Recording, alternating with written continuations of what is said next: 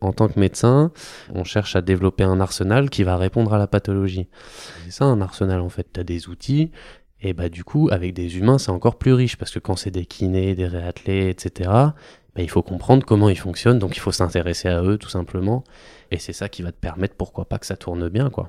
Les connaissances sont partagées, on essaye de, eh bien nous, les, les partager à nos joueurs, et puis à eux de prendre ou non euh, ces, choses-là. Mais nous, on essaye de faire germer un petit peu, on essaye de semer des graines pour que ensuite, eh bien, ça puisse se développer dans leur terreau ou non.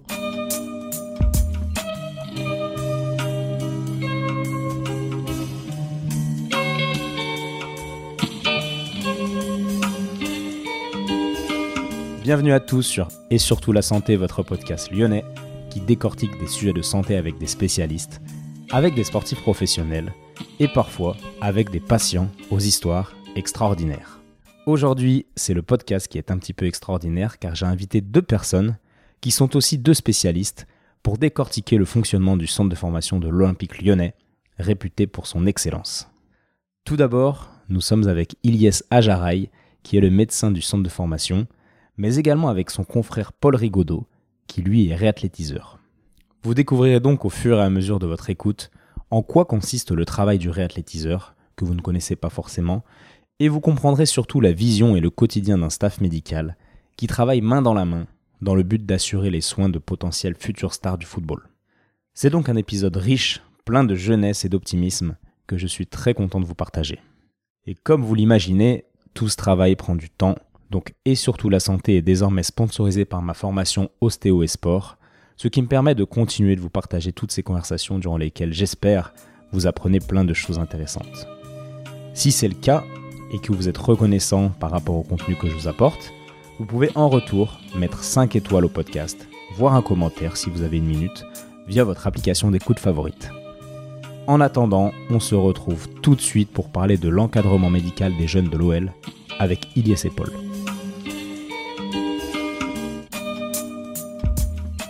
Bonjour Aliès, bonjour Paul. Bonjour. Salut Étienne. Bienvenue au cabinet pour euh, enregistrer cet épisode. Vous êtes deux les gars, il va falloir se présenter un par un du coup. On commence par qui? Allez, je vais y aller. Et le plus jeune d'abord. donc euh, Paul, Paul Rigaudot. Euh, je suis donc réathlétiseur à l'Olympique lyonnais. depuis trois ans, je suis un passionné de sport. C'est ce qui m'a amené un petit peu à, à faire ça, à côtoyer ce monde-là et, les personnes qui m'entourent. Euh, j'ai rencontré Ilyes au, centre médical de Clairefontaine, donc où j'ai fini mes études de STAPS, puisque j'ai fait 5 ans, donc une licence plus un master euh, en STAPS. Et au, fil de, ces études, j'ai fait plusieurs euh, expériences, notamment en stage. voilà, je suis allé dans différents clubs, aux Herbiers, donc puisque je suis vendéen, donc je viens de, je viens de, de par là-bas, et donc c'était le club juste à côté de chez moi. Ensuite, je suis allé au FC Nantes puis euh, au centre médical de Clairefontaine. Et voilà, j'ai basculé un peu dans la préparation physique euh, et dans la réathlétisation, donc euh, s'occuper des sportifs blessés principalement. et donc depuis trois ans, voilà, je le répète, je suis à l'Olympique lyonnais, en plus de faire d'autres activités, mais voilà, je pense qu'on aura le temps d'en parler. Ok, parfait. Donc moi, ce qui m'intéresse, pourquoi je t'ai fait venir avec Ilias, c'est parce que tu es réathlétiseur, donc tu as une petite spécificité par rapport à un prépa physique lambda. Donc on va en parler après. Avant ça, Elias, dis-nous un peu qui tu es également. Ouais, bah, Ilyes Ajaray, moi je, suis jeune médecin, j'ai 31 ans maintenant. Euh, je suis spécialisé en médecine sportive, euh, où j'ai voilà, fait un cursus initialement en médecine générale à Caen, d'où je viens, en Basse-Normandie. Je me suis spécialisé euh, en tant que médecin du sport avec un desk de médecine du sport, en terminant à Clairefontaine, dont, dont Paul a parlé, pendant un an. Euh, là, j'ai passé différents DU, traumatologie sportive, pathologie du football, donc je suis rentré dans ce milieu du football. Et puis, je suis arrivé à l'Olympique lyonnais, euh, c'est ma quatrième saison maintenant, euh, sur le pôle formation, principalement référent masculin du pôle médical. Et voilà, ça fait maintenant 4 ans, 4 ans que je bosse là-dessus, avec toute une équipe, avec toute une toute une approche qui, qui nous est propre et qu'on aime bien alimenter. Et, euh, et puis voilà. Ouais, bah c'est super. Bah justement, euh, cette approche, cette équipe, présente-nous déjà un peu l'équipe. Ouais. Euh, aujourd'hui, moi, dans l'équipe médicale que j'anime, on est donc, moi, je suis médecin. Il y a un autre plus jeune médecin à côté qui s'occupe des féminines, qui est à mi-temps. moi, j'ai des kinés avec lesquels je travaille. Euh, que j'essaye de pas appeler mes parce que j'aime pas trop ça. Donc euh, il y a Tom qui travaille avec moi aujourd'hui, Tom Bernigo, euh, Romain Maillet, et puis j'en ai d'autres qui ont travaillé précédemment. Il y avait Valentin, Shingo, Maxence que je salue tous. Ganaël qui est dans nos rangs aujourd'hui aussi, mais côté féminin. Coraline qui était là, enfin bon voilà. Et puis il y a toute cette équipe de réathlétiseurs donc, euh, un petit peu à part puisqu'ils sont pas totalement du champ médical à la base, même si moi je les considère partie intégrante puisqu'ils s'occupent des joueurs blessés. Et donc on essaie d'avoir ce continuum qui va du, bah, diagnostic médical en passant par la salle de soins, puis jusqu'au terrain, euh, et qui doit permettre normalement de rien rater dans tout le parcours du joueur blessé. Avec un peu de prévention pour éviter les diagnostics si possible. Ouais, exactement. Euh, alors ça, c'est quelque chose avec lequel on est arrivé au club aussi, euh, alors qui existe en médecine sportive. Hein, on n'est pas pionnier là-dedans, faut pas s'inventer non plus. Mais euh, Paul et moi, on s'est attaché beaucoup à, développer ça avec mon approche médicale qui vise à, englober de manière un petit peu systémique tout le, joueur. Et puis Paul qui est arrivé aussi avec une vision de développement à long terme, mais je vais le laisser en parler parce qu'il est, il est meilleur que moi là-dessus. Et on a essayé de réunir ça, euh, mon approche très médicale, lui son approche prépa physique, et d'en faire une espèce d'alchimie pour, euh, bah, pour faire en sorte que effectivement on arrive le moins possible à, à guérir des blessures, mais plutôt à les prévenir pour pas qu'elles surviennent. Ok, parfait. Donc euh, merci pour la petite dédicace à tous les collègues. Donc en gros, tu as des kinés avec toi et tu as des réathlétiseurs les prépas physiques faisant partie du staff technique. Ils sont plus du côté technique que du côté médical, on est d'accord Exactement. Exactement, c'est ça. Euh, nous, on a, on a ce staff, euh, ce staff médical réattelé là, et, euh, et on essaye de, de, rendre un maximum d'informations au staff technique, d'être le plus transparent possible, avec les limites parfois du secret médical et toutes les difficultés qu'on sait que ça comporte dans le milieu du sport de haut niveau. Mais voilà, notre, notre but, c'est d'être efficace, transparent et que, et que les informations circulent parce qu'on sait que c'est un paramètre très important pour éviter les récidives et, assurer que la, saison se passe bien pour les joueurs. Mmh, parfait. Et donc ça c'est un peu original, un réathlétiseur, enfin original. Peut-être pas au niveau, mais nous dans le basket par exemple c'est le prépa qui fait la réathlé en général. Donc explique-nous un peu ben, ta vision dont ça parler, puis peut-être déjà ton métier, ce que tu fais vraiment entre les kinés, le prépa physique, quel est ton rôle dans, dans tout ça? Alors c'est vrai que c'est un métier un peu méconnu. Euh, déjà rien que moi à la base dans mes études on en parlait très peu. Euh, les contenus en formation étaient, étaient, assez light. Et je le vois encore aussi aujourd'hui parce que je suis euh, intervenant au master de, de Lyon, master SLAPS de Lyon. Et, et c'est pareil, les contenus, voilà, on a vraiment une méconnaissance de ce rôle. et c'est vrai qu'en même temps, c'était auparavant, tu l'as dit, effectué soit par les kinés, soit par les préparateurs physiques. On ne savait pas trop où était la frontière et, cette frontière est, assez mince. Et en fait, euh, ben nous, au, centre médical de Clairefontaine, on a été intégré un peu dans ce modèle-là où il y a vraiment des préparateurs physiques qui euh, remplissent ce gap entre le kiné et le préparateur physique groupe euh, en travaillant vraiment, en individualisant le, retour au terrain des joueurs blessés. Et eh bien, on, comble cette partie-là. Alors c'est vrai que on, est particulier parce qu'on a des champs de compétences qui sont, je pense, euh, plus proches parfois des kinés que des préparateurs physiques, et on a vraiment des connaissances des deux champs. Et c'est ce qui euh, définit un petit peu, à mon sens, le réathlétiseur aujourd'hui, ou en tout cas comme, euh, comme moi je le vois. C'est vraiment qu'on doit être transversal et qu'on doit amener la, la, finalité un petit peu du processus de rééducation qu'il y a à parler, euh, en, eh bien, en amenant tout ce côté un petit peu, pas que curatif, en amenant aussi ce côté préventif et euh, cette exigence un peu avec cette expertise euh, dans tous les champs biomécaniques, musculaires, énergétiques, etc., pour pouvoir amener le joueur dans les meilleures conditions. Et c'est ce que parfois, à mon sens, il peut manquer chez des préparateurs physiques de groupe, puisque ben, ils ont d'autres d'autres casquettes, d'autres compétences. Ils peuvent euh, très bien animer des séances de groupe que nous, par exemple, on n'a pas l'habitude de faire. Euh, mais par contre, dans l'individualisation du travail, dans euh, tout ce qui est les recherches d'activation musculaire, les, exercices d'activation musculaire et, et, d'autres choses, eh bien, voilà, ils sont pas forcément pointus. En tout cas, en tout cas, ils ne répondent pas forcément euh, de manière exigeante à la commande. Euh, après, c'est toujours pareil. Hein. Je pense que des, très bons kinés peuvent faire cette partie. Je pense que des très bons prépas peuvent faire, cette partie, pardon.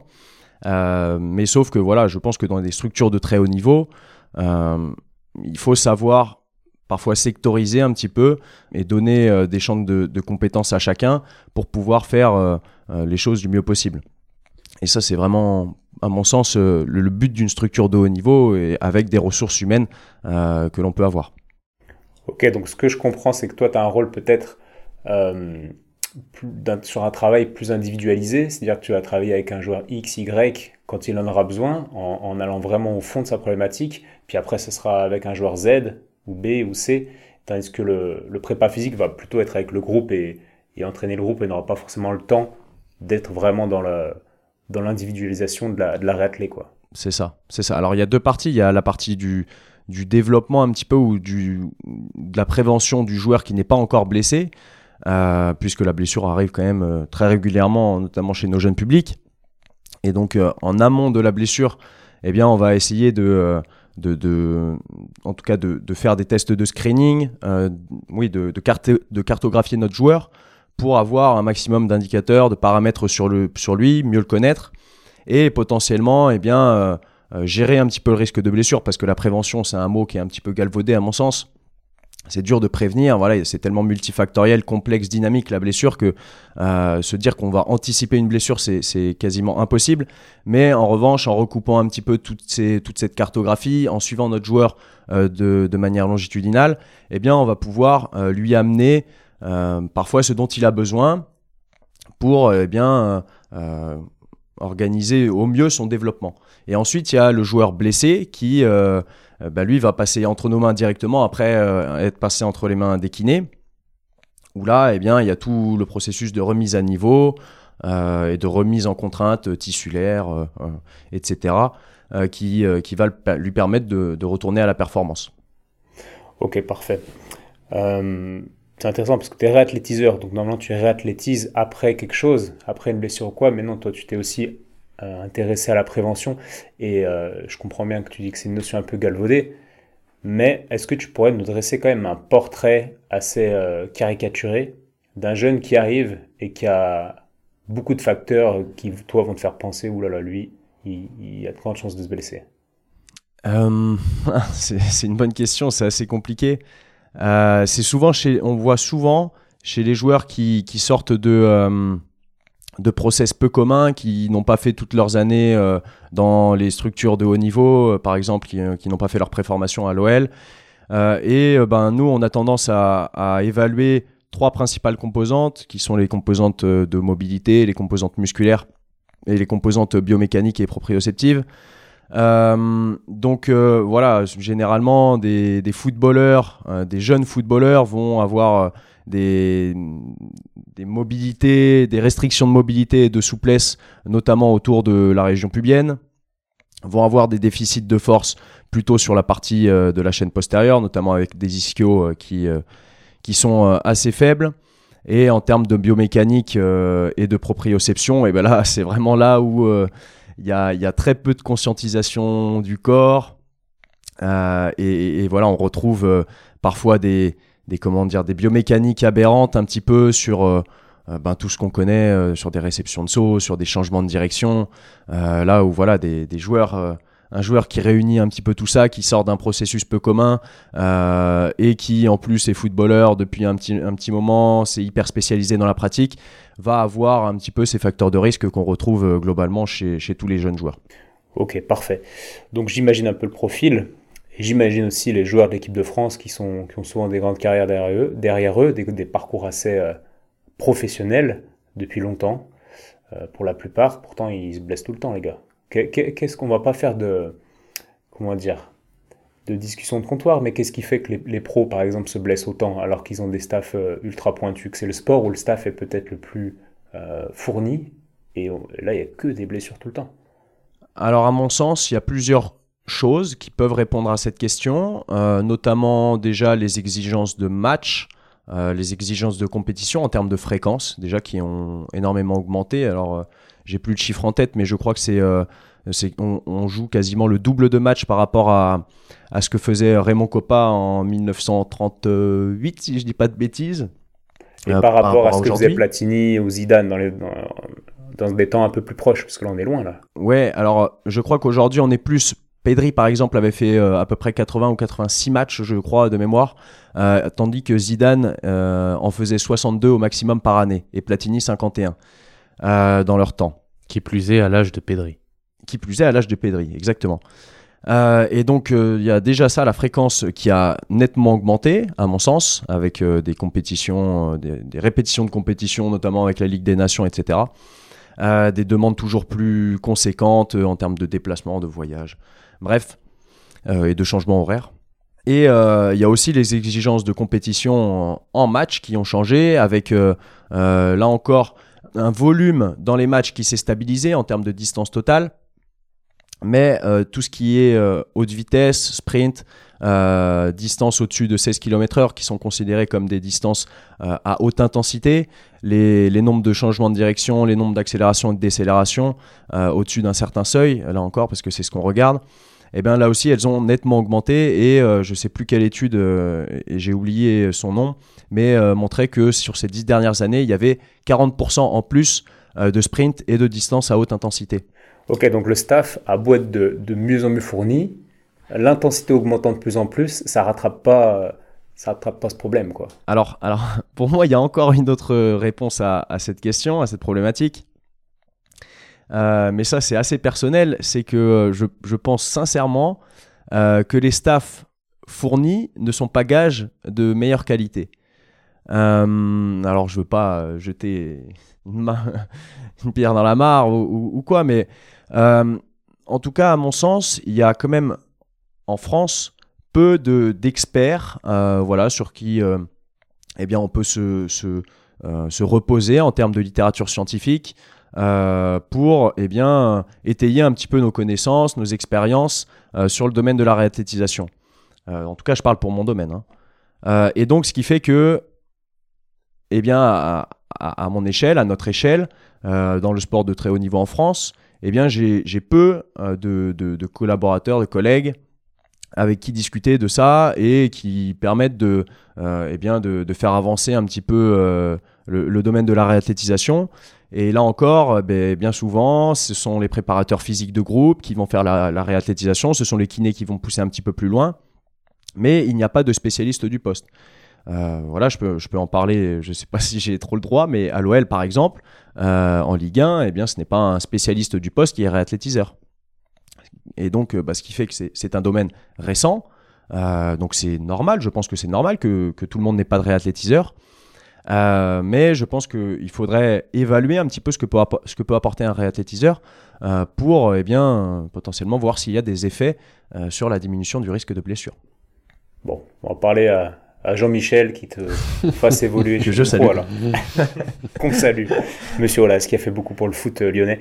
Je tiens à préciser que je te parle de Platini, de Zidane, tu me cites des chiffres. Hmm. Et je précise aux gens qui écoutent que c'est de l'impro et j'avais pas du tout conscience que tu allais sortir les, stats comme ça euh, au calme. Bah, c'est marrant parce que donc euh, je l'ai dit, je suis intervenant au STAPS de Lyon et, et bien je fais une introduction parce que je suis intervenant en biologie de la fatigue et, euh, et, justement, je parle du nombre de, de, matchs qui a fortement augmenté. Et ben, j'avais pris euh, Monsieur Coppa, Monsieur Platini, Monsieur Zidane et Monsieur Griezmann euh, dans, les, dans les dernières années pour montrer en fait, ou même Pedri, je, je crois, sur, sur la fréquence de, de match. Ok, et eh ben, merci. Donc là, on a déjà compris que tu étais, que étais bon, que tu étais un bon. Et c'est pour ça qu'Iliès euh, t'avait ramené, c'est comme ça qu'il m'avait parlé de toi. Iliès, qu'est-ce que tu fais? T'es entouré de bons, toi tu fais tes diagnostics quand il y a des blessures, mais bah, qu'est-ce que tu fais d'autre du coup en tant que doc? Écoute, moi je fais ce que je peux. Hein.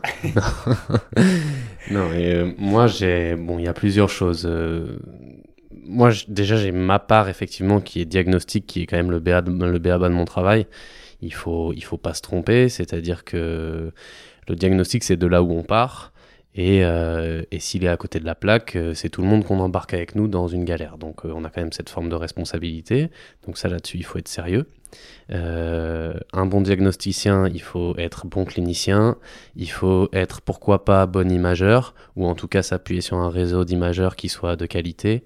À Lyon, on a de la chance de ce côté-là. Euh, moi, je suis en train de me former à l'échographie. J'essaye euh, tant bien que mal de le faire au sein de ma structure, ce qui n'est pas toujours évident, parce que par rapport à quelqu'un qui peut faire... 30 échographies par jour pour s'y former, bah moi c'est pas toujours le cas. Je me forme avec mes joueurs que j'ai sous la main. Euh, un peu en autodidacte, avec des contenus de formation que je récupère. J'essaie vraiment de faire le maximum pour progresser sur ce domaine-là. Euh, voilà. C'est une course de longue haleine, plus qu'autre chose, mais j'essaye, j'essaye parce que ça, c'est important, ça, ça, nous permet quand même d'étayer notre diagnostic clinique, euh, de réévaluer régulièrement et de pouvoir échanger directement avec les radiologues. parce que moi je me fie à ce qu'ils me disent, mais le fait d'avoir la qualité de pouvoir un petit peu aller un peu plus loin, c'est toujours plus intéressant. Et en fait, cette démarche-là, tu me demandes comment je travaille, j'essaie de la mettre partout. C'est-à-dire que euh, j'essaie d'investir tous les champs qui a priori ne sont pas de mon, qui ne relèvent pas de ma tâche, euh, pour pouvoir échanger euh, avec tous les acteurs qui s'articulent autour du joueur. Et comme ça, j'essaye d'avoir une vision qui s'élargit de plus en plus et euh, j'essaie d'apprendre des gens qui m'entourent, euh, des réathlètes, des kinés, des préparateurs physiques, des coachs, des ostéopathes. Et j'essaye comme ça, euh, au maximum, des psychologues aussi, des préparateurs mentaux. J'essaye comme ça d'élargir mon champ de compétences et d'avoir une vision qui, voilà, qui me permet au mieux de répondre aux exigences. Euh, voilà, c'est comme ça que je travaille. C'est ça qui m'intéresse. C'est ça qui me permet de mieux comprendre la médecine, de mieux comprendre le sport, de mieux comprendre l'humain. Et en fait, moi, c'est pour ça que je fais ça. C'est surtout pour ça que je fais ça. Alors après, il y a tout l'aspect performance, euh, euh, victoire. mais moi, à la base, c'est quand même la médecine. Et donc, je garde ça central. Ok, c'est assez clair. On, va peut-être te faire préciser après comment tu investis les autres mmh. compétences autour de toi. Mais euh, J'aimerais te challenger un peu sur une question. Aujourd'hui, euh, tu as des joueurs qui potentiellement valent cher, qui tu as des petites pépites entre les mains, entre guillemets. Donc c'est bien beau de développer la clinique, mais tu es un peu obligé de te rassurer avec une IRM quand il y a des choses un peu touchy, ce qui fait qu'au final, ta clinique, bah, de toute façon, il y a l'IRM derrière. Donc euh, à quoi elle sert? C'est une très bonne question. Euh, ça m'étonne pas de toi. Alors pour te dire, je vais te situer comment, comment ça a évolué dans ma tête en quelques années, parce que ça c'est le plus intéressant, je pense. Euh, moi je suis arrivé à l'OL, euh, j'arrivais avec beaucoup de convictions, et notamment celle d'un jeune médecin formé à l'hôpital public et attaché au fait qu'il faut pas qu'on fasse n'importe quoi avec la sécurité sociale. Et euh, après deux, trois semaines, j'avais des staffs techniques, des gens tout autour de moi qui me disaient T'as fait l'IRM, t'as fait. Et moi j'étais là, mais on va pas faire une IRM là, attendez. Euh, voilà, je viens de le voir, euh, c'est moi qui décide si on fait une IRM ou pas. Et là, j'en ai pas besoin a priori. Et puis, au fur et à mesure, tu te rends compte que parfois, pour répondre aux attentes, euh, parfois, parfois, euh, bah, cette décision-là, elle commence à chanceler un petit peu. Et euh, aujourd'hui, mon délai de déclenchement d'échographie ou d'IRM, y compris entre guillemets pour se rassurer, j'essaie de pas trop le réduire. C'est-à-dire, j'essaie toujours de garder la main et de dire j'en ai besoin, j'en ai pas besoin, et de rester réaliste vis-à-vis -vis de ça. Alors attention, je dis pas par rapport à un médecin qui exerce ailleurs je pense que je coûte plus cher à la sécurité sociale, même si ça me fait très mal de le dire. Mais j'essaye quand même de jamais basculer dans oh là là, je sais pas trop ce qui se passe. Euh, bon, allez, je fais une IRM, euh, il y a tout qui va flasher, ça va m'aider, et puis au moins j'aurai le compte rendu. Et si on m'embête, euh, au moins je suis tranquille. Bon, entre nous, j'ai encore des jeunes dans les mains aujourd'hui, et même s'ils sont de plus entourés par des agents et que les enjeux sont de plus en plus grandissants, aujourd'hui j'arrive à résister encore, je pense, un petit peu. Et surtout, c'est pas mon raisonnement. C'est-à-dire que euh, je vois les jeunes tous les jours. Euh, normalement, j'ai les retours de mes kinés, j'essaye d'être au plus proche du jeune, de surveiller ce qui se passe. Et à mon sens, si à un moment donné je dois déclencher une IRM un petit peu euh, à l'emporte-pièce, c'est que j'ai raté quelque chose. Donc je considère que en étant proche, en écoutant ce qui se passe, en étant observateur. L'IRM, si j'en ai vraiment besoin, je vais la faire, mais c'est vraiment qu'il y a quelque chose qui me rassure pas, quoi. J'essaie de garder de la mesure. Ok, merci pour cette, euh, ce partage de, vision. Et donc on en revient, tu disais, tu, tu investis les autres champs. Est-ce que tu peux développer ça? Tu investis le champ de compétences de tes collègues. Moi j'ai l'impression qu'en fait, ben, on se connaît, hein, on peut le dire aux gens qu'on écoute. Paul un petit peu, nous deux, Elias, on se connaît plus. Euh, j'ai l'impression que tu as aussi un rôle de manager, tu es un peu le fluidifiant, le liant entre tout le monde et le, ouais, le manager, quoi. Dis-moi ce que tu penses de ça. Alors j'ai mis du temps à l'assumer. C'est-à-dire que euh, c'est quelque chose qui, je pense, me plaît, dans le sens où, euh, effectivement, j'aime bien connaître euh, ce que fait un petit peu tout le monde pour chercher à, créer, comme tu dis, du lien, parce que je considère que c'est ça qui permet de, bah, de maîtriser un maximum tout le process de soins. Et c'est aussi ce qui permet de faire progresser les individus, de comprendre ce qui les anime. Et donc je pense que c'est ce qui nous, nous, permet de tous nous développer, de développer une éthique de travail qui soit intéressante, de préserver une bonne ambiance, une bonne animation, toujours au service bah, du joueur, parce que ça reste important. Mais c'est aussi important que les gens qui sont là et qui travaillent soient épanouis. Moi je trouve ça primordial. Euh, donc oui, oui, oui, j'essaie de, de, comprendre, connaître les acteurs, connaître leur rapport au monde, leur perception, en quoi elle est différente de la mienne, en quoi elle peut m'apporter, en quoi je peux leur dire que je suis pas d'accord. Euh, voilà, donc je cherche, je cherche à comprendre. Et si je peux souligner, euh, c'est vrai que c'est particulier parce que euh, j'ai eu affaire à plusieurs docteurs pour un petit peu guider ces processus de rééducation. Euh, et nous, on est en bout de chaîne, donc on n'a pas forcément ce rôle de, gestionnaire, un petit peu de manager du départ jusqu'à la fin. Et, euh, c'est vrai que euh, ben, tous les docteurs n'ont pas cette même vision-là, eh bien de raccorder un petit peu tous les professionnels, tous les champs, et en fait ben, de définir des, points d'étape, de définir des axes.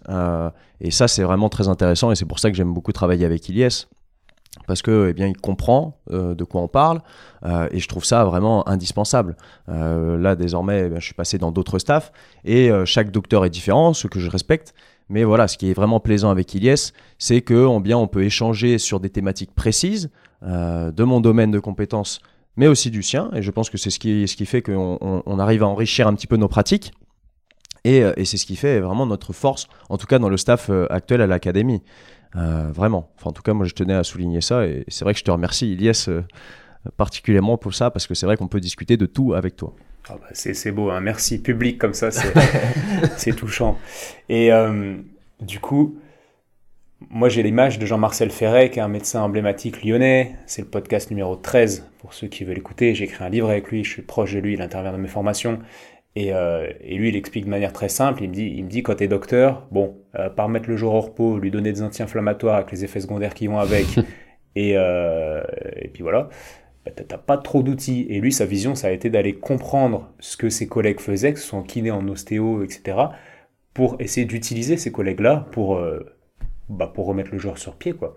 Ça me paraît assez naturel. Qu'est-ce que tu en penses, Ilias C'est exactement ça. Alors moi, j'ai eu, eu la chance immense que tu me fasses euh, rencontrer Jean-Marcel, ce qui, pour moi, euh, je t'en remercie encore parce que très sincèrement, je suis arrivé à Lyon et, et tu m'as dit, bah, si tu veux rencontrer euh, le médecin de l'équipe de France 98. Donc moi j'ai eu cette chance-là et, euh, et, encore merci. Et en fait je partage complètement, c'est-à-dire que en tant que médecin, euh, nous ce qu'on a un peu dans les mains c'est un arsenal en fait. On, cherche à développer un arsenal qui va répondre à la pathologie. Et effectivement le médecin du sport, s'il prend pas conscience que son arsenal c'est les gens qui a autour de lui et qu'il a intérêt à prendre soin de tout ça, euh, et de comprendre comment il fonctionne. C'est ça un arsenal en fait. Tu as des outils. Euh, si tu sais pas comment ils fonctionnent, ça va pas marcher. Et bah du coup, avec des humains, c'est encore plus riche parce que quand c'est des kinés, des réathlés, etc. Bah, il faut comprendre comment ils fonctionnent. Donc il faut s'intéresser à eux tout simplement. Et, euh, c'est ça qui va te permettre, pourquoi pas, que ça tourne bien, quoi. Voilà. Parfait. Un petit mot quand même sur les, effets secondaires des, anti-inflammatoires. Vous devez être beaucoup plus au courant que moi. C'est vrai que moi, les, les trucs, euh, les recherches scientifiques sur les médicaments, etc., bah, je donne pas de médicaments, donc ça, ça m'intéresse moins que vous. Euh, que pensez-vous des effets secondaires Il euh, y en a, il y en a pas Quelle est votre vision de tout ça? Des anti-inflammatoires. Ouais. moi, je peux répondre assez cash. C'est ce qu'on veut. Il euh, y en a. Ça, il n'y a, pas, y a pas de débat. que ce soit sur les bancs de la, de la fac, on, on les apprend. D'accord? Dans le Vidal, on les apprend. Et puis on les voit. C'est-à-dire qu'on pratique, après on les voit. Pour ceux qui auraient encore des doutes sur le Vidal ou ce qu'on peut apprendre sur les bancs de la fac de médecine, hein, je sais que des fois il y a des grands des gens qui sont très suspicieux de ce qu'ils apprennent à la fac, mais il y a quand même des intangibles. Et donc, euh, et donc non, les anti-inflammatoires, il y a des effets indésirables, que ce soit sur le court terme, sur le long terme, ça détraque l'estomac. Euh, pour les gens qui sont insuffisants rénaux, ça abîme. Enfin, il y, a énormément de choses que je ne vais pas forcément détailler, parce que... mais euh, un joueur, et on en parle beaucoup entre médecins du sport, un joueur qui pendant des années et des années de, carrière prend des anti-inflammatoires de manière hebdomadaire, soit pour euh, passer le cap pour jouer des compétitions, soit parce que sans ça, euh, il peut même pas participer aux entraînements. Sur le long terme, bah, attention, attention, parce que ça peut peut avoir des, conséquences irrémédiables. Euh, donc, euh, donc voilà, c'est des choses. Que ce soit en aigu, il peut y avoir des risques d'ulcération euh, d'ulcération gastrique. Sur le long terme, ça peut être des gastriques chroniques, ça peut être, voilà, ça peut être des choses vraiment pas drôles. Sans parler du risque de saignement. Voilà, c'est. Donc non, c'est pas anodin. C'est pas anodin et d'un point de vue physiopathologique, même si tu en parlerais un petit peu mieux que moi, mm. euh, voilà toute la cascade inflammatoire mm. qui peut être euh, liée, voilà chantée, euh, liée à une blessure et chantée ensuite. voilà les, les, les, tendances, les, les, mouvances actuelles, eh bien tendent quand même à, à supprimer un petit peu l'administration d'anti-inflammatoires. Alors pas pour toutes les blessures. mais certaines blessures en particulier. Ben, on, peut, on peut en parler. sur, sur un processus inflammatoire, c'est-à-dire typiquement une entorse de cheville, euh, tu as tout un processus, une cascade d'inflammation qui se déclenche. Si tu viens interrompre ce cycle, tu vas pas permettre au corps, et là Étienne, je pense qu'on va te parler un petit peu plus, tu vas pas permettre au corps de faire son travail, et euh, tu vas venir inhiber ce mécanisme d'inflammation qui est une phase nécessaire à la suite. Euh, et la détertion va en être gênée, etc., etc. Et par exemple, sur une entorse de cheville, ce que nous, on a comme recommandation aujourd'hui, c'est de ne pas mettre d'anti-inflammatoire à la phase aiguë. Il y a un cas qui peut éventuellement faire discuter cette approche, c'est si tu as une, réaction vraiment excessive, c'est-à-dire tu as eu un gros trauma et vraiment l'inflammation est vraiment majeure et va t'empêcher d'avancer dans l'approche. Mais, euh, mais sinon, voilà, globalement, c'est pas indiqué. Comment tu la vois si l'inflammation est majeure? C'est visuel, tu dis oh là là, ça se gonfler, c'est chaud, etc. Bon, là, elle est majeure. Allez, anti-inflammatoire. C'est subjectif, tu as raison. Donc euh, là, c'est à l'appréciation du praticien. Euh, moi, je considère que si elle gêne réellement la suite de la prise en charge dans des délais relativement courts, mais là, c'est un peu nébuleux ce que je te dis, il faut se poser la question d'en mettre mais, mais c'est toujours. Je me donne du temps. Je me donne du temps. petite expérience de pensée. Euh, les anti-inflammatoires cassant cette cascade de réactions, etc., nécessaires à, la cicatrisation des tissus de manière mhm. saine, me parle bien en tant qu'ostéo, merci les gars. Euh, si on prend la même entorse chez deux personnes différentes, il y en a une qu'on traite avec anti-inflammatoire, l'autre sans anti-inflammatoire, qui arrive sur le terrain avec une cheville qui ne fait pas mal en premier. Parce que moi, je vous explique ma pensée, j'ai l'impression qu'en pratique, les anti-inf, c'est quand même bien pour revenir sur le terrain vite. Euh, dites-moi ce que vous pensez de ça. Paul, d'abord moi, je dirais que c'est impossible à savoir, puisqu'il y a tellement d'autres paramètres à prendre en compte que euh, ce serait impossible de dire que celui qui a eu euh, l'administration d'anti-inflammatoire va revenir avant. Moi, je pense qu'il y a plein d'autres choses à faire avant, pendant, après, pour le faire revenir plus vite. parce que voilà, quelqu'un qui va prendre des anti-inflammatoires, mais qui va avoir Ensuite, eh bien, euh, un plan de rééducation mal, euh, mal, mal pensé eh bien, va, peut-être reprendre après quelqu'un qui n'a pas pris d'anti-inflammatoire. Donc ça, c'est vraiment mon, point de vue. Oui, bien sûr, je suis d'accord. C'est difficile de, de, tirer la conclusion directement. Par contre, ce qui est indispensable à se poser comme question, c'est au-delà du délai, c'est comment on a envie qu'ils reviennent. Et ce ne sera pas la même chose en fonction de si on a utilisé les anti-inflammatoires ou pas. Euh, donc voilà, ça dépasse la seule question du délai. Après, si on, si on va un petit peu plus loin, si on est face à une exigence de compétition et qu'on a une cheville qui est à la limite de passer le cap euh, avec ou sans, bah là ça devient difficile quand même parce qu'on est sur un débat sur euh, euh, moi j'ai envie de faire de la qualité, j'ai envie de faire sans les anti-inflammatoires, j'y crois pas, voilà, c'est pas naturel. Ben oui, mais bon, qu'est-ce qui se passe lorsque là t'as le coach qui vient te voir et qui te dit ouais, mais là si tu l'y mets, est-ce qu'il peut jouer? Et ouais, il y a quand même des choses importantes comme euh, des matchs de foot. Faut, faut prendre en compte ça quand même. c'est toute la question. Ouais. On va pas faire de, discussion euh, philosophique non plus, mais j'ai envie d'être pragmatique. Qu'est-ce qu'on fait sur une entorse, une, entorse de cheville de manière, allez, une entorse, euh, un stade, stade 2, avec quand même une petite lésion euh, ligamentaire Qu'est-ce qu'on fait? Quel est le protocole? Eh ben nous, alors initialement c'est bien parce qu'on en a parlé récemment chez nous, donc allons-y. on va essayer déjà de ne pas rater le diagnostic initial, pas passer à côté de quelque chose d'autre, notamment une lésion osseuse ou chondrale ou quoi que ce soit. Bon, le diagnostic est posé, on a dit c'est un stade 2, on va pas compliquer. Euh, on, met, on met le joueur en décharge si ça le nécessite. Euh, protocole RISE, donc euh, de la glace, on surélève un maximum, on comprime, on met une, une contention adaptée. voilà, ça c'est ce qu'on fait initialement. Euh, derrière, il va, il va rapidement. Donc, on met pas d'anti-inflammatoire.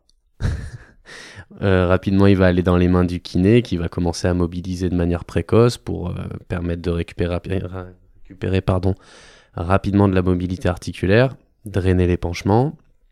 Et puis, euh, on embraye progressivement une fois que la mobilité avance sur un réveil défibulaire, tout ce qui va permettre à la cheville de, de retrouver une part active.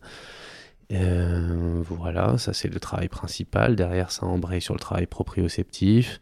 Euh, bien sûr, et là, Paul va me, va me gifler si je dis rien, on travaille autour. Parce que si on s'occupe que de la cheville, ça va pas aller du tout quand il va revenir dans les mains du réathlé. Euh, donc on travaille autour musculairement, très vite on va sur du reconditioning, euh, on peut travailler sur ergo à bras en, sur le haut du corps pour pas pour pas perdre toute cette part là et, pas arriver déconditionné euh, au bout de enfin lorsqu'on va reprendre la course. On travaille tout autour sur le core training. Enfin voilà on essaie de garder cette approche euh, globale. Et comme j'arrive sur l'approche globale et c'est là où nous on travaille un peu de manière différente on travaille la tête. C'est-à-dire que euh, nous on travaille beaucoup sur le vécu de l'événement blessure alors on psychologise pas, j'y tiens, je le dis.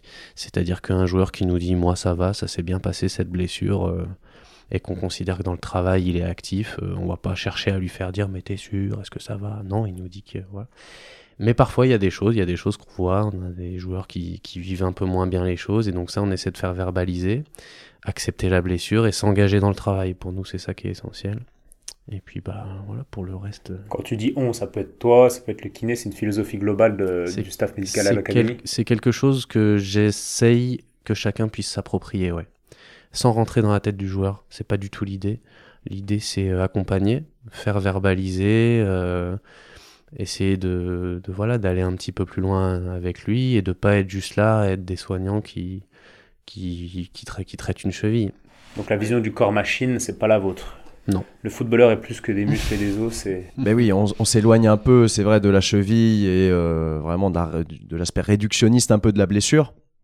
Et c'est vrai qu'on on apporte un petit peu cette vision euh, biopsychosociale. Bon, c'est un modèle qui est très connu euh, dans, dans, le domaine du soin.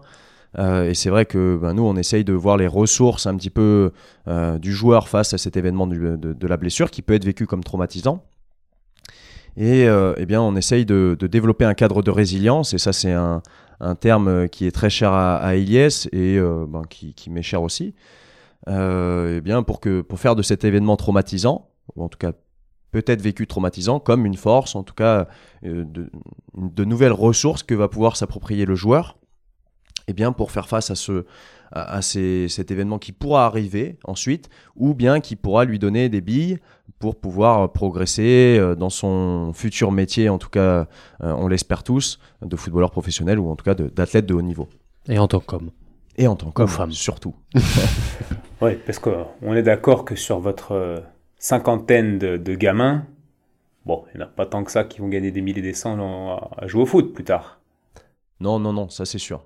C'est sûr, et ben ça aussi, il faut être assez transparent avec eux. Euh, bon, il faut pas qu'on leur fasse miroiter euh, 10 000 choses. On doit être, on doit se, en tout cas, nous, on se doit d'être honnête avec eux, de leur dire, eh bien, les, déterminants communs qu'on arrive à retrouver chez les joueurs de très haut niveau, et eh bien, pour eh bien se comparer ou en tout cas essayer de se rapprocher de ces modèles-là, parce que voilà, on, le voit dans, dans, tout ce qui est l'application dans le travail, euh, la préparation invisible, des, choses comme ça, eh bien, on voit des, des déterminants communs. Euh, en tout cas, chez ceux qui durent euh, dans le monde professionnel. Et merci Elias d'avoir rappelé que vous, vous preniez en charge des, hommes ou des futurs hommes. Quoi. quelle est votre philosophie par rapport à ça? Comment, comment est-ce que vous, faites passer les messages Quel est votre rôle? Est-ce que vous avez un rôle aussi d'éducation de manière plus générale en tant que proche des joueurs comme ça? Bien sûr. Ben, oui, c'est là que c'est riche euh, de, de, vivre dans une, dans une académie de football. Et moi, c'est quelque chose que j'apprécie énormément au quotidien, qui n'est pas toujours facile parce que ça peut être fatigant. Euh, mais c'est très riche parce que on se développe en tant que jeunes adultes, je pense, et on est auprès d'un public euh, auquel on est en permanence obligé de se dire euh, mais qu'est-ce que je lui apporte, qu'est-ce que je transmets, et, moi je suis très très content de vivre ça. on a cette forme de responsabilité là, et c'est vrai que tu, tu, le pointais avec justesse, Étienne, on va pas avoir que des que des Mbappé ou que des Neymar et on se, on se doit aussi de, bah voilà, dans les messages qu'on fait passer, euh, de se dire, euh, bah lui, si jamais, euh, si jamais demain il continue pas à l'Olympique Lyonnais, est-ce qu'il aura emmené un petit peu de, de l'approche préventive qu'on lui aura transmis? Est-ce que, est-ce que dans la vie, il va pouvoir s'en servir pour peut-être reprendre des études ou peut-être pas reprendre des études mais faire un métier? Et est-ce que, est-ce que tout ça, il peut s'en, il peut s'en inspirer? Moi, je pense que oui. Je pense que le sport porte ça je pense qu'il peut, il peut permettre à n'importe qui, même qui ne devient pas sportif de haut niveau, bah, d'emmener une discipline de travail, d'emmener une ouverture à l'autre. Voilà, il y a des choses vraiment intéressantes de ce côté-là, et ça c'est essentiel.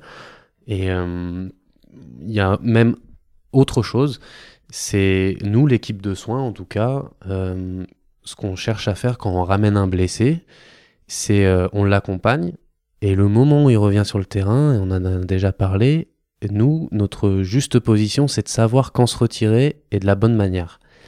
Et en fait, avec le joueur qui s'en va de l'académie, il y a ça aussi des fois.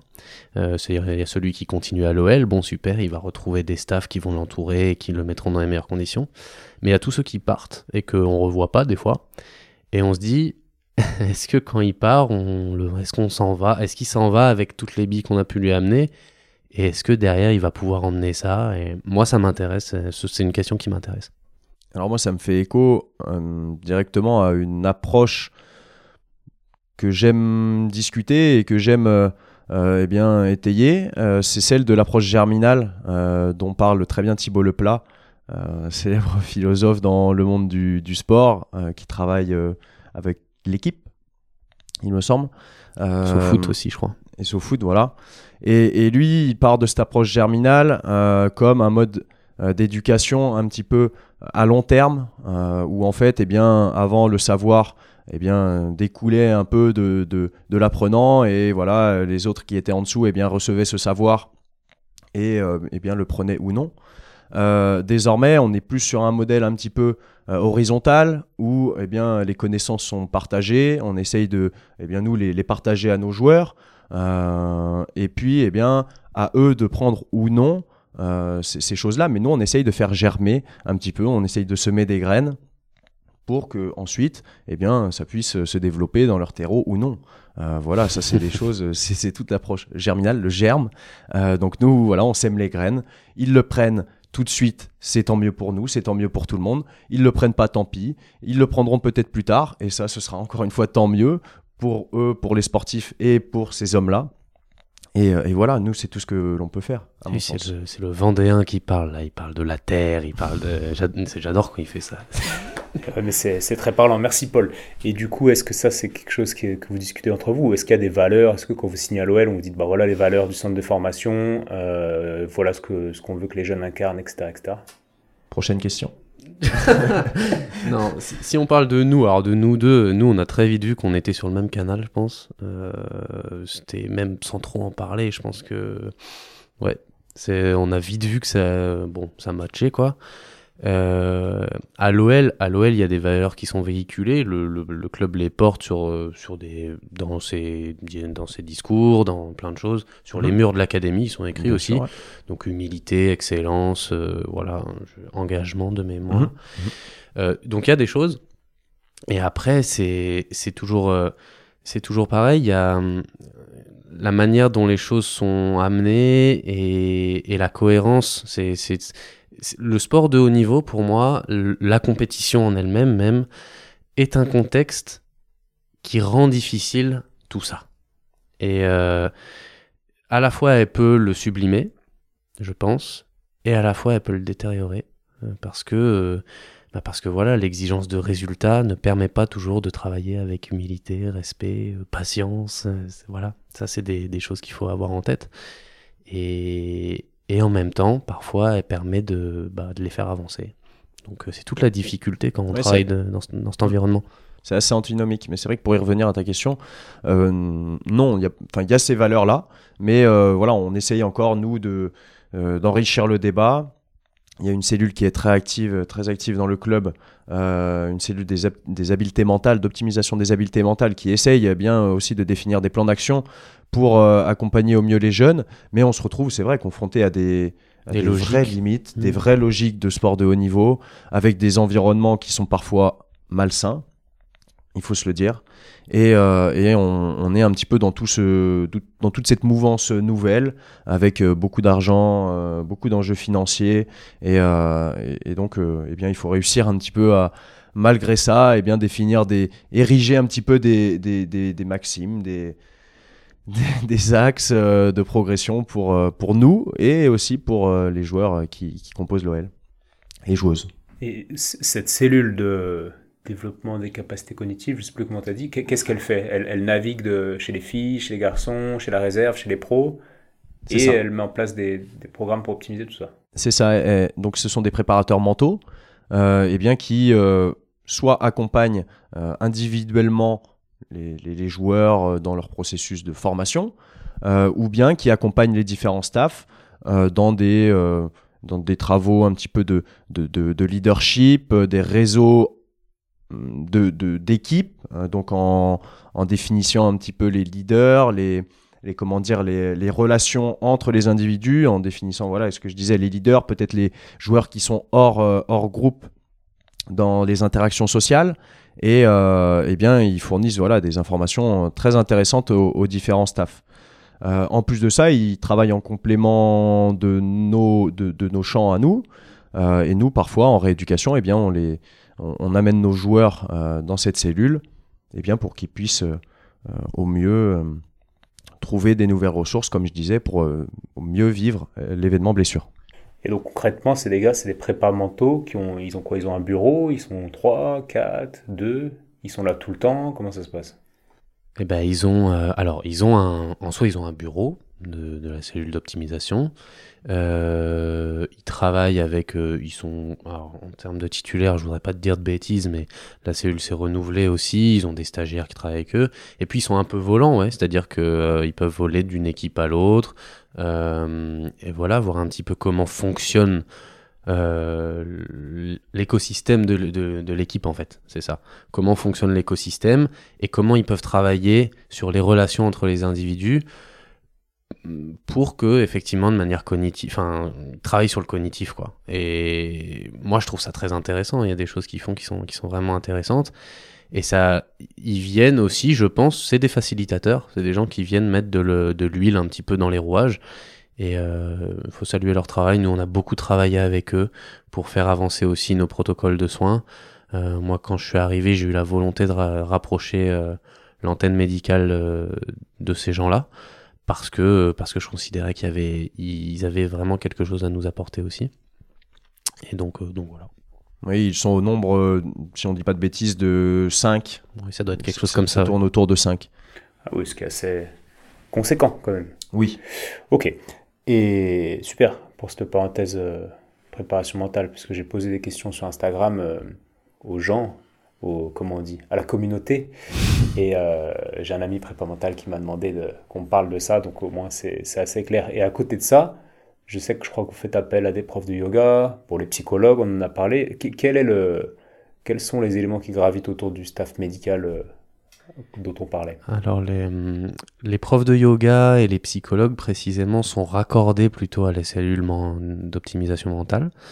Euh, nous à l'académie, on a une psychologue qui intervient. Euh, qui s'appelle Peggy, qu'on salue, parce que on travaille pas mal avec, euh, moi, je, moi, je travaille beaucoup avec elle. C'est quelqu'un qui, qui nous a apporté ce regard parce que c'est pas une préparatrice mentale, c'est pas la même chose. Vraiment, psychologue et, préparateur mental, c'est pas la même chose. Et, euh, et, elle a cette approche effectivement où elle fait des bilans psychologiques auprès des joueurs, euh, soit à la demande du médical, soit à la demande du technique, ça dépend. Et puis euh, les enjeux sont évidemment pas forcément les mêmes mais on cherche à, on cherche à nous, nous sur l'événement blessure en tout cas, ça nous permet d'avoir quelqu'un d'extérieur à nous aussi qui prend une forme de recul et qui va venir euh, questionner le joueur sur son rapport à l'événement blessure, sur son rapport au groupe, euh, à sa pratique aussi, et qui peut, au cours d'une rééducation d'une réathlée, euh, venir faire prendre conscience aussi aux joueurs de de tout ce qu'il a appris pendant cette phase-là et qui peut emmener dans son sac à dos pour plus tard, entre guillemets. Et, et ça, c'est top. Vous parliez tout à l'heure, vous disiez que vous semiez des graines. Je me disais, mais si le terreau est mauvais, si les graines ne pas, mais cette psychologue, avec un travail de fond, peut peut-être améliorer la qualité du terreau au final. Et vos graines vont peut-être germer grâce au travail de fond du psy. Oui, on peut voir ça comme ça. oui, oui, on peut voir ça comme ça. Je pense, que le terreau est jamais mauvais. Parfois, je pense que, je pense que parfois ça peut être difficile pour un, jeune. Il y a des, il y a des freins psychologiques, il y a des, mais en l'accompagnant un maximum, euh, on se donne la chance qu'il, bah, qu'il absorbe un petit peu plus. Ouais, pourquoi pas? Ce qui est, ce qui est positif pour lui. Euh, il y a des fois c'est difficile, mais, mais on essaie en tout cas de mettre un maximum de moyens et, de gens compétents autour. Hmm. Il n'y a pas de mauvaises herbes, il n'y a que des mauvais cultivateurs. C'est exact. Peut-être. Merci pour toute cette poésie, les gars. Euh, j'avais aussi une question concernant vos habitudes. Je connais votre, euh, votre état d'esprit, vos personnalités quand même. Et je voulais savoir comment vous faisiez pour sortir de votre zone qui est peut-être pas une zone de confort, mais de votre microcosme, on va dire, pour aller voir des choses ailleurs, pour pas, pour pas tourner en rond entre, entre quatre murs, quoi. Parce qu'au bout de quatre ans, euh, il y a quand même moyen de tourner en rond dans votre, dans votre job, quoi. Alors, moi, c'est assez simple. Je suis assez féru de littérature scientifique euh, et je pense que c'est ce qui me fait sortir de ma zone de confort, d'un confort. En effet, on en parle beaucoup. Euh, donc euh, il est vrai que je lis énormément, euh, peut-être 2-3 articles scientifiques par jour. en termes de, connaissances, eh bien, c'est ce qui me permet de me rapprocher eh bien, de mes autres collègues, puisque je lis vraiment de tout. ce qui peut aller vraiment de la, physiopathologie à de la psychologie, là encore une fois, ou à, d'autres choses. Et, et c'est pareil, j'inculque un petit peu cette, cette valeur, hein, parce que c'est la valeur de travail et de, et de recherche, euh, ou en tout cas d'amélioration. Et je l'inculque à, mes plus proches collègues, donc euh, les autres réathlétiseurs, puisque je suis responsable de, de trois autres réathlétiseurs à l'académie. Et euh, eh bien, on s'est formé un petit groupe de recherche scientifique euh, où on fait euh, eh bien, trois articles scientifiques par semaine qu'on résume et que l'on envoie aux autres collègues de, tout, de toute l'académie. Et donc, c'est ce qui fait qu'on on peut, eh bien, dans un premier temps, inculquer ces, valeurs de travail, mais aussi euh, responsabiliser les autres, euh, professionnels, euh, leur, expliquer un petit peu notre manière de penser et eh bien aussi leur donner des, ressources supplémentaires pour comprendre notre travail, essayer de comprendre leur travail aussi. parce que ça c'est important et c'est ce qui fait que je pense nous amenons encore une fois une chose différente dans l'académie. Et c'est surtout aussi très important parce que l'académie est beaucoup composée de stagiaires. Il y a énormément de stagiaires qui sont renouvelés chaque année. Euh, il ne faut pas se leurrer. Peut-être la moitié euh, des effectifs, peut-être en tout cas un tiers, ça c'est sûr. Et eh bien, ils n'ont pas forcément le temps de se former, d'appliquer tous les processus que nous on a établis, souvent qui ne sont pas forcément formalisés. Et eh bien, il faut au maximum les accompagner, les former, comme je le disais, par un autre biais que, que par la formation dispensée dans les cours. Et euh, toute cette littérature scientifique va leur amener, euh, à mon sens, euh, une envie de, de, progresser, une logique aussi de compréhension et d'appropriation, en tout cas, de ces cours, puisqu'ils pourront les retranscrire ensuite dans leur pratique. Ok, toi, tu, tu ne touches pas les, les patients? Non, non, non. si, euh, enfin, je pour leur taper l'épaule, mais peut-être pas pour palper leurs muscles. Non, dans, les renforcements, dans la conscientisation du corps, surtout pour des jeunes athlètes, et eh ben on va, on va quand même tendance à, à donner quelques feedbacks et, et parfois à, toucher les, les joueurs et les joueuses. Alors ça fait bizarre quand je dis ça, mais en tout cas les, les éduquer à la posture. Bien sûr, non mais c'était clair évidemment. Euh, on, va parler d'un cas clinique qu'on a vu l'autre jour. Euh, on ne dira pas son nom évidemment un jeune. Euh, donc j'imagine que le gamin fait les protocoles, les machins, euh, tout ce qui se fait de mieux au niveau scientifique.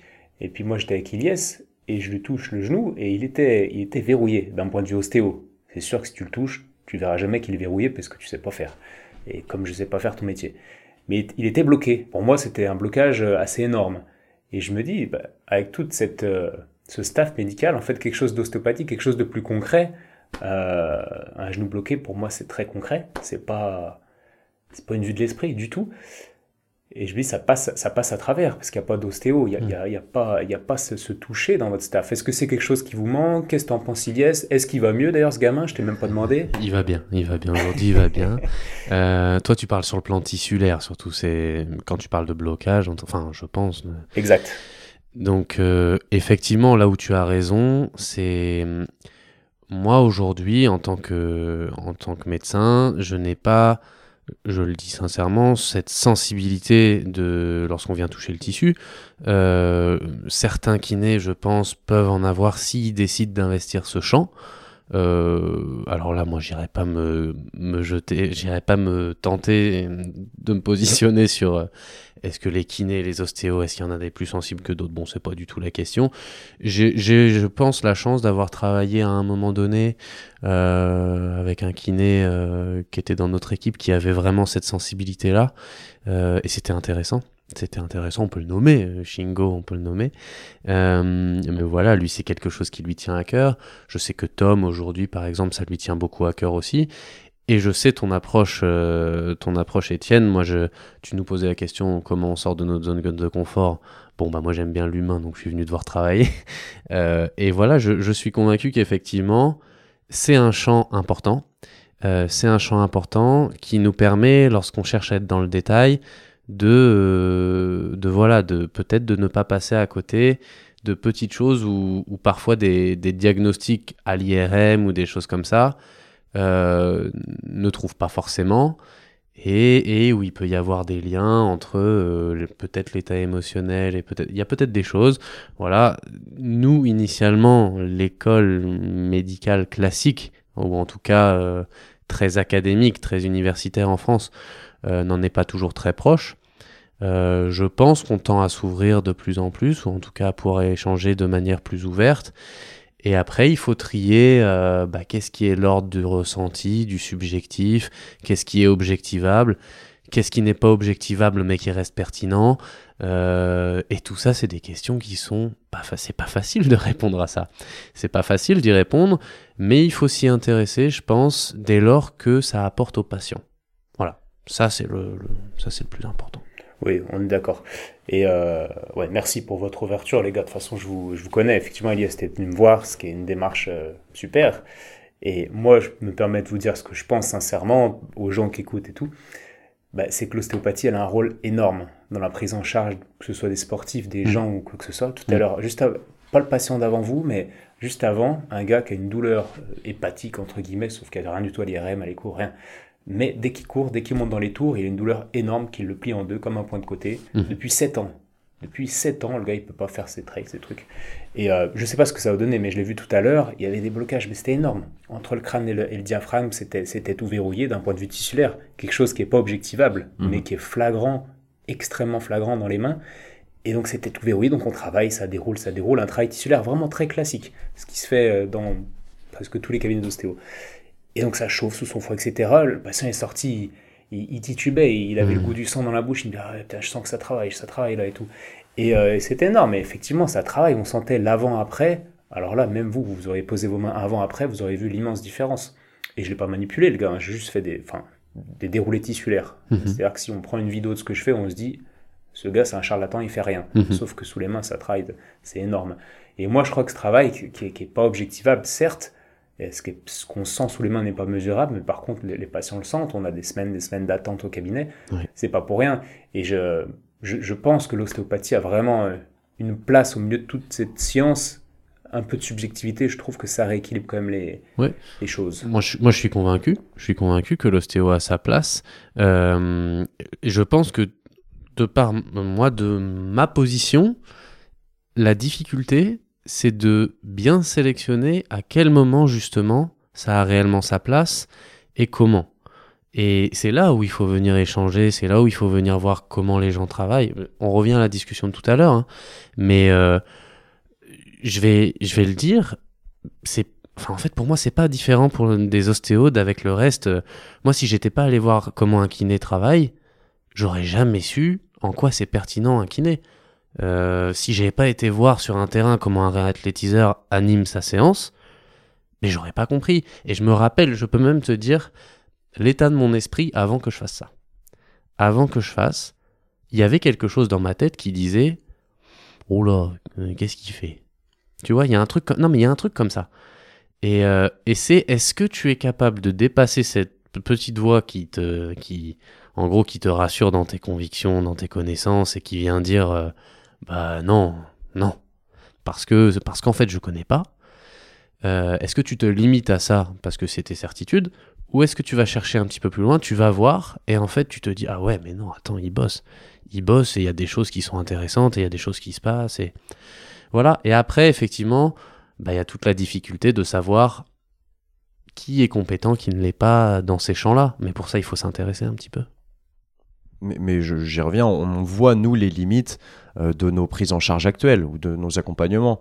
Euh, et c'est, tu as raison, moi aussi je suis convaincu de ta, de ta pratique. Heureusement que tu l'es de ta pratique, euh, mais c'est sûr qu'on voit bien que, eh bien, on n'arrive pas à, répondre à toutes les problématiques des joueurs actuels et des joueuses actuelles.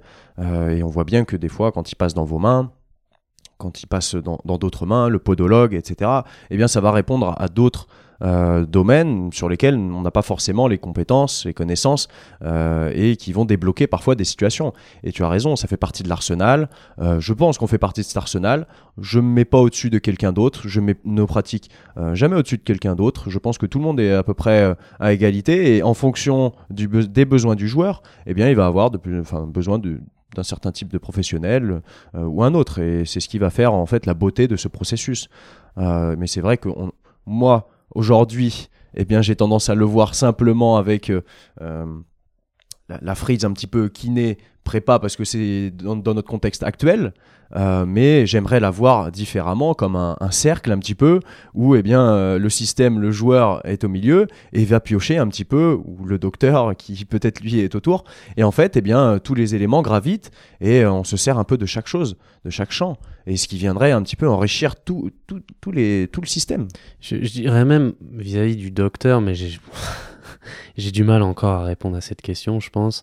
Euh, je pense que dans la hiérarchie et dans la prise de responsabilité, il y a quelque chose qui fait encore qu'on est le décisionnaire final, l'interlocuteur privilégié. Il y a quelque chose comme ça.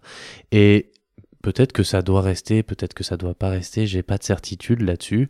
Euh, mais pour autant, être capable de créer une forme d'horizontalité, c'est ça quand même qui, je suis convaincu que c'est ça qui crée euh, une surface d'échange entre les gens qui est plus intéressante.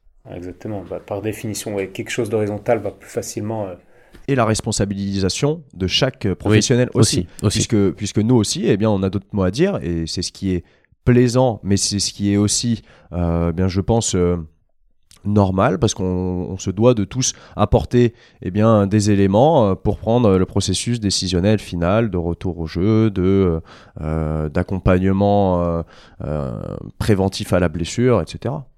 Ouais, et, et, nous aussi pour, pour parler de l'ostéopathie et des ostéos, en fait, je ne vois pas comme euh, une solution miracle à tout, pas du tout. Mais c'est vrai que des fois, on peut être le grain de sel qui va aider à, à, déverrouiller une situation. Et, je crois que c'est à nous, de la même manière que vous le dites, c'est à nous aussi d'aller voir les autres, de comprendre ce que fait le doc, ce que fait le réathlétiseur, ce qu'on fait là, en fait, de discuter. Parce que l'ostéo a vite tendance à dire, bon, personne ne me comprend, et à rester dans son monde. Et, euh, en fait, la base, c'est de comprendre les autres avant de vouloir être compris soi. Et, euh, bref, ce qu'on fait, c'est... C'est assez cool en fait. ouais, c'est plutôt cool. Non, mais c'est une clé, c'est ce que j'invite. Euh, bon, c'est pas pour faire de la pub, c'est pas du tout prémédité tout ça, mais dans ma formation ostéo et sport, en fait, il y a toute une, partie, pardon. Euh, ben, on invite Jean-Marcel Ferret, comme je disais, donc là déjà c'est la légende, mais comprendre le raisonnement d'un doc. Ensuite, on a des, zooms avec des préparateurs euh, physiques, avec un prépa mental, on a même eu une, intervention.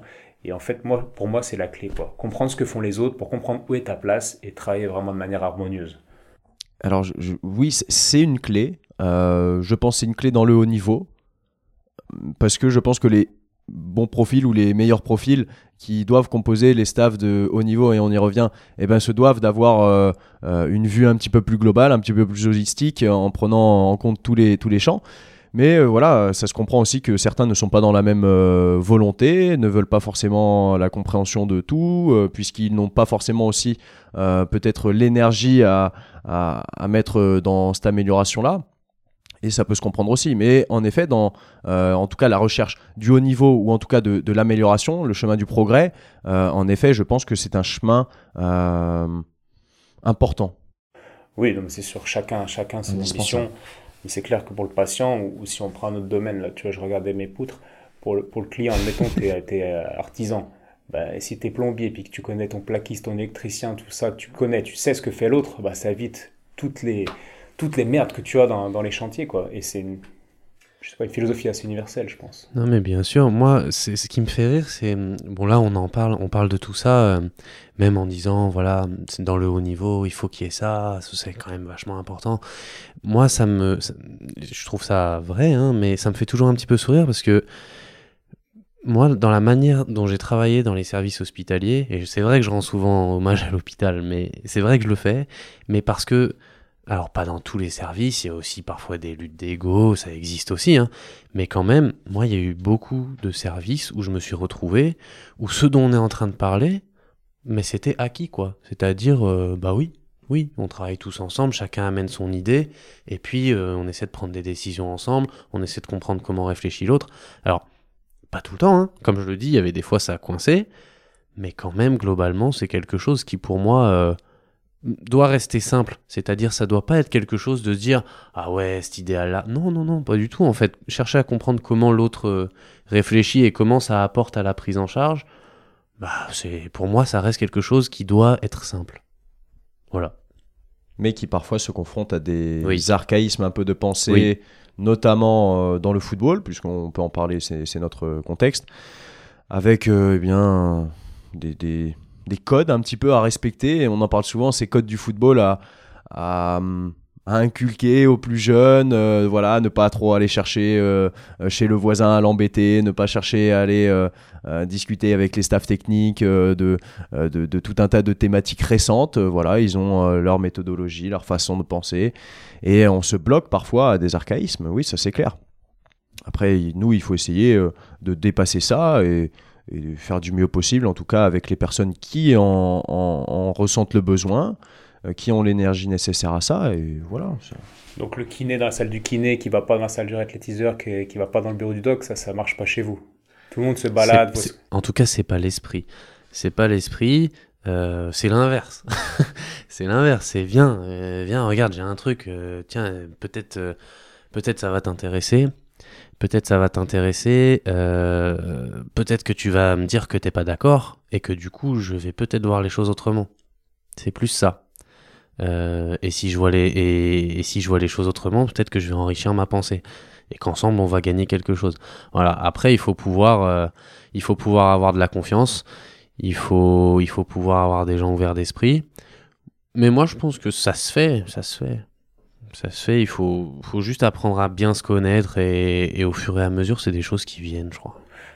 Merci pour ce témoignage et c'est intéressant parce qu'il y a Paul à, à ma gauche qui valide. C'est pas comme si on était tous les deux, tu pouvais nous dire euh, des bêtises. Là, on a un témoin. Enfin, vous êtes chacun le témoin de l'autre et vous validez vos propos. C'est beau, encore une fois. Merci les gars. Euh, est-ce que vous avez quelque chose à dire? On va, on va s'arrêter. Moi, je vous ai posé les questions que je voulais. Vous voulez parler de quelque chose? Paul, je sais que tu as plein de choses à dire. la chose intéressante que tu veux qu'on sache. Euh, ben, moi, j'aimerais, parce que j'ai une méconnaissance quand même euh, certaine de l'ostéopathie. Alors j'écoute euh, nombreux de tes podcasts et tes collègues podcasteurs voilà, sur l'ostéopathie. et j'ai toujours, moi, ce, ce, en tout cas, cette réserve euh, parce que je, ne connais pas assez votre pratique. Euh, voilà, je suis assez jeune quand même, je l'ai peut-être pas dit au départ, mais j'ai que 25 ans. 26 euh, maintenant, depuis, depuis une semaine, pardon, excusez-moi. Et, donc, bah, j'aimerais, moi, plus connaître un petit peu ta pratique, tes, tes, façons de penser. Alors, je sais que tu, que tu n'as pas de, de, de, diagnostic bien précis, de feuille de diagnostic bien précis. Quand ta patient te voit, vient te voir, pardon, eh bien, euh, tu n'as pas forcément d'a priori sur lui, ou en tout cas, tu essayes de ne pas en avoir, et tu essayes de découvrir en fait chez lui euh, euh, un maximum de, choses.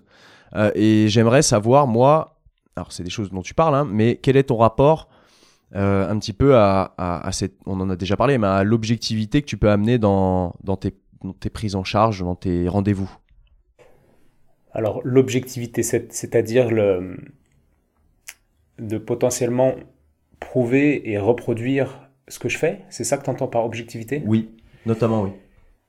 Euh, je pense qu'à partir du moment où tu individualises le, soin, la question de reproduire la même chose, elle se pose pas forcément en fait. Si tu considères que ton patient est unique, pourquoi tu vas chercher à reproduire sur un autre patient qui est différent? Déjà ça, ça me parle pas, tu vois. Donc, première réponse. Et ensuite, Ouais, je, me détache, je me détache de ça. En fait, là, ça fait maintenant plus de 10 ans que je pratique.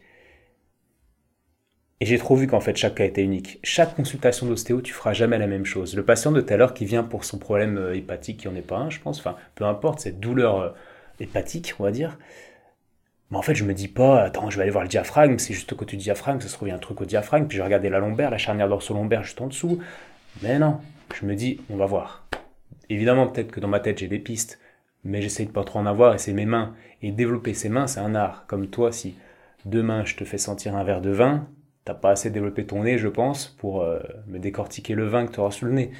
Et, et nous, nos mains, c'est comme, c'est comme le nez d'un œnologue, en fait. On développe nos perceptions, nos perceptions, ce qui, ce qui les rend pas objectives, parce que l'autre à côté qui aura bossé deux fois moins que toi, ou qui aura deux fois moins d'expérience que toi, il aura deux fois moins de ressenti, ou alors un ressenti très différent, peut-être qu'il sera doué, qu'il sera encore plus dans le ressenti que toi, enfin qui aura un meilleur ressenti. On, est dans du vivant, on est dans des choses qui ne se reproduisent pas forcément et, euh, et ça m'intéresse pas vraiment en fait d'objectif. Enfin ta question, la question que tu me poses, moi ça m'intéresse pas vraiment. J'ai beaucoup d'autres choses qui m'intéressent beaucoup plus quoi. Je sais pas si je réponds à ta question. Totalement, si, si, totalement. Non, mais c'est, moi, c'était juste, je, je, je, connais un petit peu tes schémas de pensée et ça me fait très plaisir de t'entendre à chaque fois parce que j'adore en fait tes réponses par rapport à ça.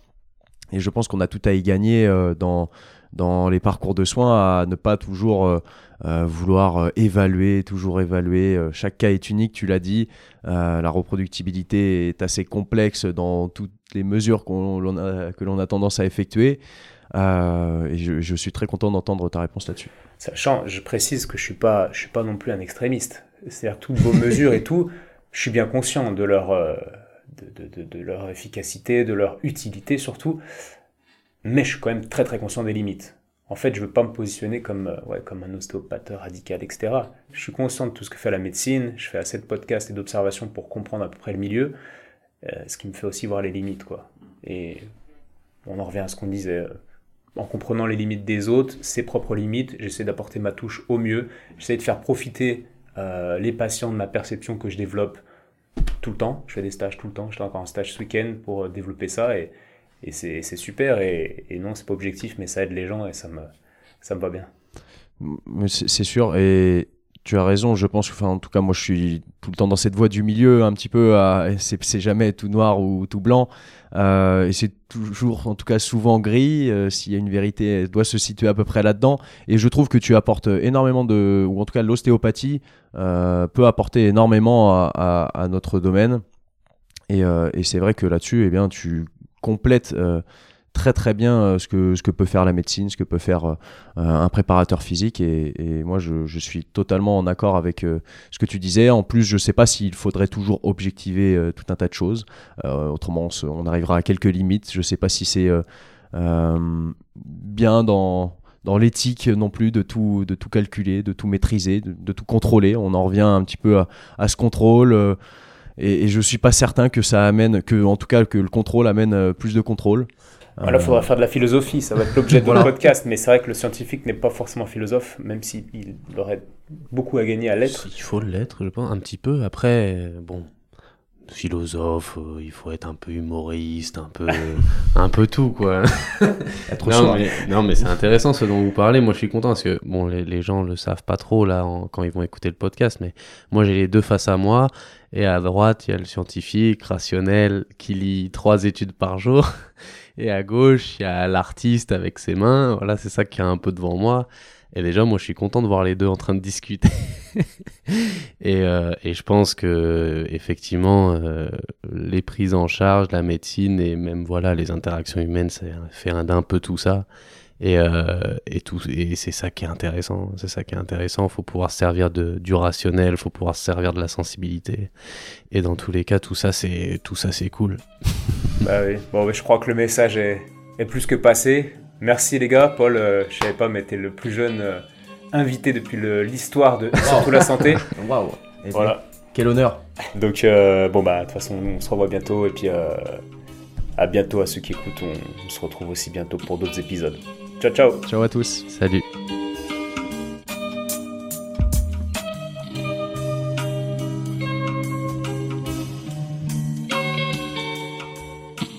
Bravo, tu as écouté cet épisode de Et surtout la santé jusqu'au bout. Donc pour booster ce projet qui a pour but de donner les meilleures infos possibles sur le thème de la santé, je t'invite à aller mettre 5 étoiles et un commentaire sur l'application podcast de l'iPhone de ton voisin. Comme je te l'explique régulièrement, c'est ça qui m'aide à faire monter le podcast au classement et donc ça me crédibilise pour ensuite inviter d'autres experts et ensuite te partager leurs conseils. Donc merci encore. Tu peux également suivre les aventures du projet sur Instagram à Étienne Bulidon et évidemment, si l'ostéopathie peut t'aider, bah, tu peux venir me consulter au cabinet du 120 rue Montesquieu à Lyon. Si je ne suis pas disponible, c'est Julien ou quelqu'un de l'équipe qui te prendra en charge. A bientôt et bonne fin de journée. Ciao